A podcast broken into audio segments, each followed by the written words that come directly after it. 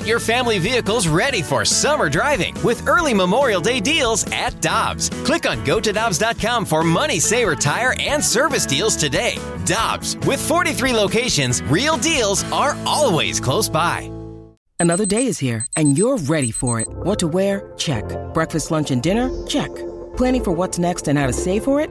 That's where Bank of America can help. For your financial to-dos, Bank of America has experts ready to help get you closer to your goals. Get started at one of our local financial centers or 24-7 in our mobile banking app. Find a location near you at bankofamerica.com slash talk to us. What would you like the power to do? Mobile banking requires downloading the app and is only available for select devices. Message and data rates may apply. Bank of America and a member FDIC. Get ready for winter driving at Dobbs Tire and Auto Centers with super deals on tires, including up to $200 on new Goodyear tires, plus oil changes, brakes, batteries, and more. For value and savings, click on gotodobbs.com today.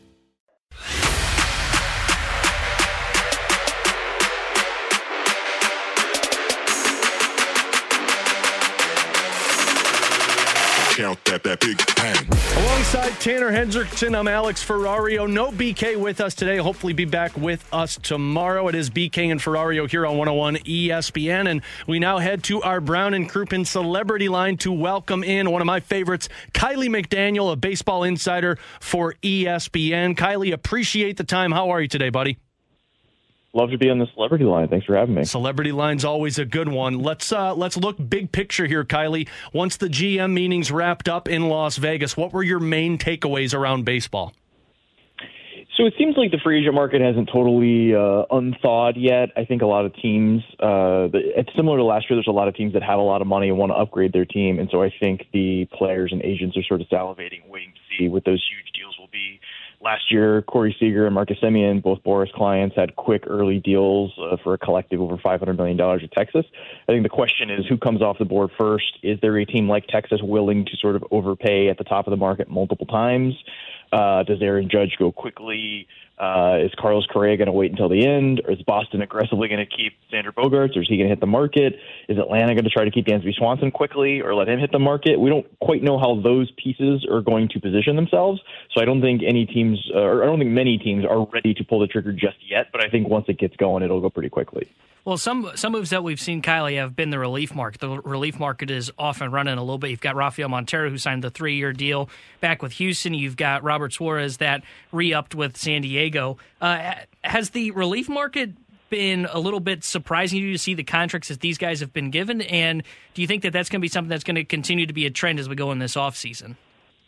Yeah, typically what will happen is the early deals tend to be more than the the experts, I guess, including myself, uh, predict. And then late is when you see a lot of the one year deals on the guys that don't quite get what they're expecting and go below the market. So it's not surprising that the early deals were higher than projections. Edwin Diaz's deal was almost exactly what I had projected just because we knew he was the best reliever coming off one of the best relief seasons in recent memory, and Steve Cohen really wanted him. So you kind of priced in the markup, and that's kind of what happened. Uh, Montero and um, uh, Suarez were both like surprising, but also if you told me they were going to be the next two guys off the board, I would have rounded up on my projections. Um, so, so those aren't like shocking. And also, I think the other part is the the big ticket position players are who get the huge money and who the teams are really focused on. Relievers are the kind of players that winning teams that have good uh, relievers don't mind letting them walk because they think they can find the next one and investing multiple years in a reliever, especially if they're over 30 or don't throw really hard, uh, tend to not be very good investments. So they also make sense as the ones that are kind of moving first.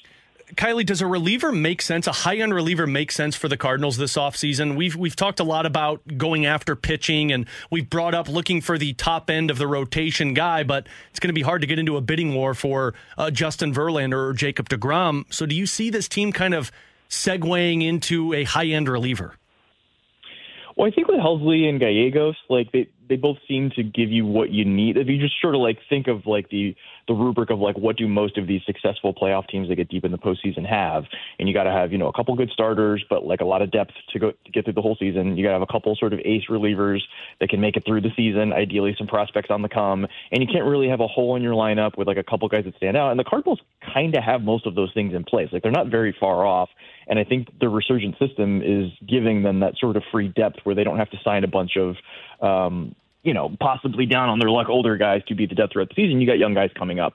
So then the question is how much money do they have? Where do they want to spend it? I don't think there's necessarily a ton of money to spend unless they're just going to really raise the payroll next year. Um, but I also don't see like a glaring hole. So usually what will happen if a team doesn't have a glaring hole and they got some money to spend is they'll spend it on a reliever on a one or two year deal. And it's just sort of low risk. If, um, you know, there's various ways to work around it. I don't necessarily see this team spending nine figures on a free agent this year. So yeah, the easiest thing to do would be one or two years on a pretty good free agent, uh, reliever that like makes some sense. But I don't think there's necessarily like a huge glaring need here, which I think is sort of the strength of the team. Is you don't have that one thing you have to get. Well, with that being said, Kiley, is there like a free agent that you look at that you say is a uh, someone that you like as a great fit for the St. Louis Cardinals? Because with them not having a whole lot of needs, we're kind of with you there. The only thing that we know they're going to add is a catcher. Is there someone that just overall, when you look at the free agent landscape, that you go, he's the perfect Cardinal that they should be targeting this offseason? Yeah, it's it, the catcher market especially is interesting because Gary Sanchez and Willson Contreras may be the two like name brand successful catchers that are not the greatest defensive catchers, which is definitely not like the Cardinals brand of catcher. Those are two of the three biggest uh, projected contracts I have, and I don't think those guys are necessarily fits. Uh, Christian Vázquez is the other guy in that group who is a good defensive catcher. So I think you know if you want to go to sort of the top of the market of guys that make sense in the catcher group, Christian Vázquez makes a lot of sense. And then in the relief market, I would just say whichever of that sort of mid tier of guy. I'm looking at my list right now. Uh, there's some guys like Matt Moore, Nick Martinez, Chris Martin that I think are probably like two years, maybe three, you know, seven to ten million, like that kind of area. Uh, I think those guys could make some sense, especially if one of them ends up coming in below that. Kenley Jansen on a one-year deal. I think obviously he's been on a lot of playoff teams. I think you can plug and play him late late in the uh, game, and he'll kind of give you what you need. Um, I think those kinds of guys uh, sort of make sense for what they're looking for. But I, you know, I also think like you don't want to add too many. I don't think you're suggesting this. But you don't add too many players, especially like in the infield. I'd be interested to see how that like group sort of sorts itself out and and who fits where, and then maybe at the deadline deal with whatever the hole is if there happens to be one. Uh, Kiley, I think the big thing, and again, we're talking with Kiley McDaniel, ESPN uh, Major League Baseball insider here on BK and Ferrario. Kiley, the big thing for me this offseason was getting a, a quality bat to go in there with Nolan Arenado and Paul Goldschmidt. And I thought it was going to be the shortstops, and it doesn't seem like they're going at that market. It's not going to be Aaron Judge.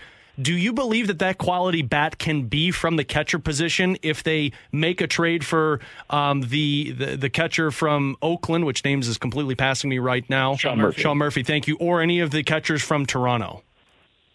Yeah, Murphy in a trade actually makes a lot of sense because you would say that the weakest spot of the lineup, which I, I think is like good and deep, but maybe uh, doesn't have that that like third superstar behind uh, Goldschmidt and Arenado. Although Tommy Edman obviously had a season uh, of that of that caliber, uh, catcher would I think be sort of lowest hanging fruit like I said, there's not that guy that I think fits what the Cardinals are trying to do behind the plate. I think Murphy does.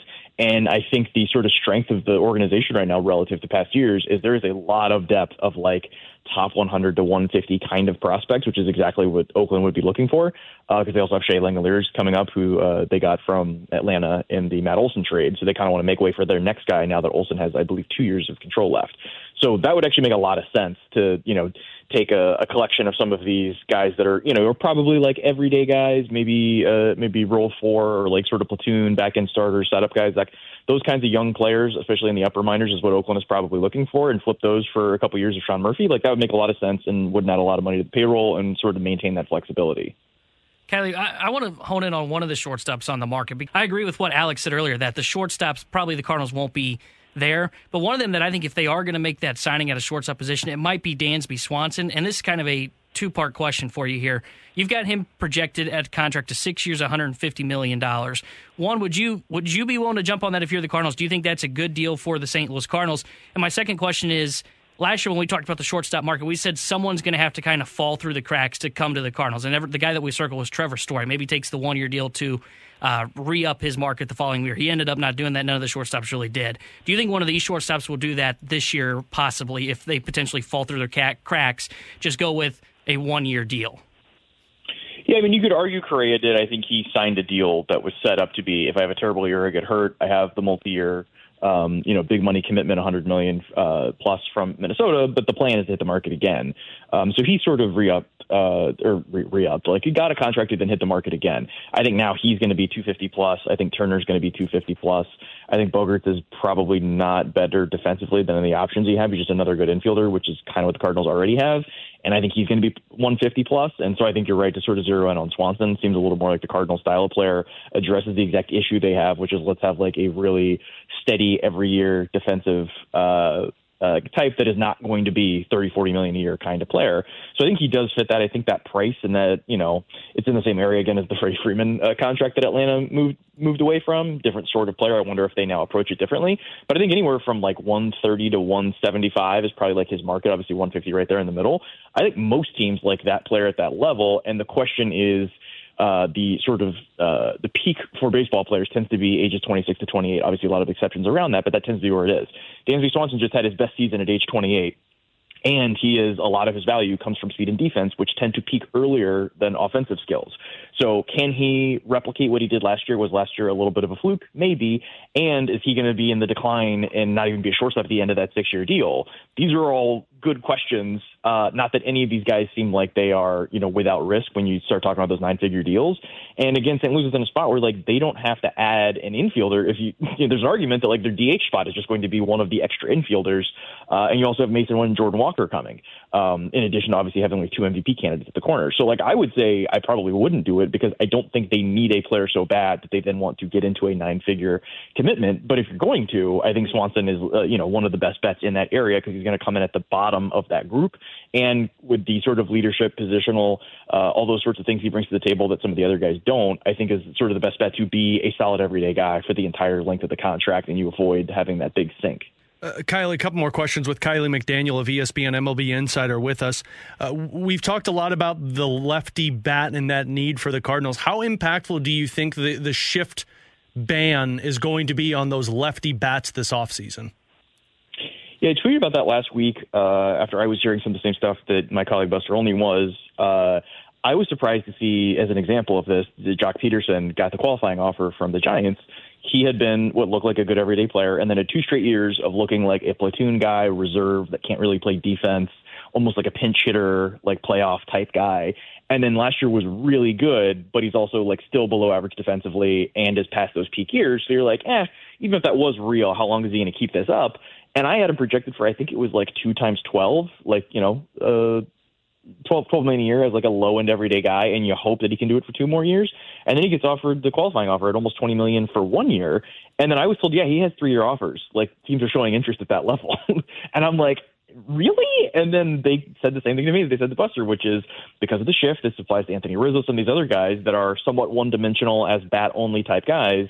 They now will hit for more average. Their BABIP goes up. All the underlying, you know, strikeouts and walks may look similar, but they're just going to have better results. And so now all the left-handed hitters is like a rising tide. Teams are willing to go longer on them and and sort of find a role for them. So I think that's happening. And so this is probably not the best year to be hitting the market saying we need a left-handed bat because the price just went up on all of them.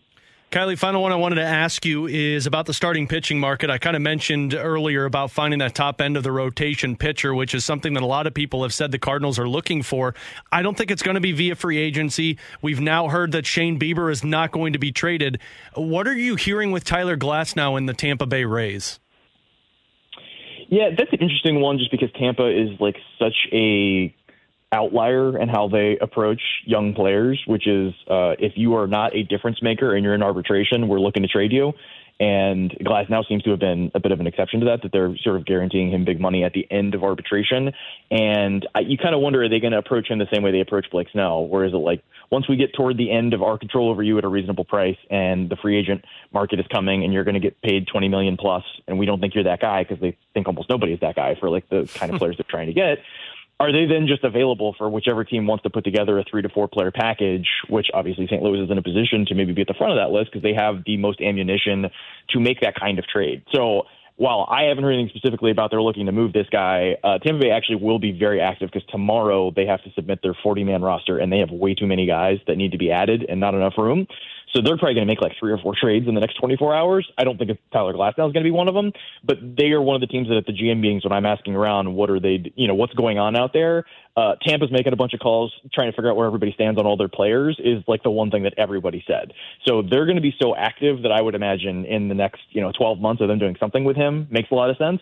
I wonder if they want to wait until he can put together like a good 10, 12 start period and then have that uh, sort of crescendo in his value before it then drops because he's about to hit hit free agency if that's how this plays out instead of doing it this offseason when he's only had six innings uh, post TJ. Yeah, that makes the most sense. He's Kiley McDaniel, ESPN Major League Baseball insider. Follow him on Twitter at KileyMCD. Always appreciate the time, buddy. Thank you so much, and I'm sure we'll talk with you again as the hot stove continues to get hotter. Yep, thanks for having me.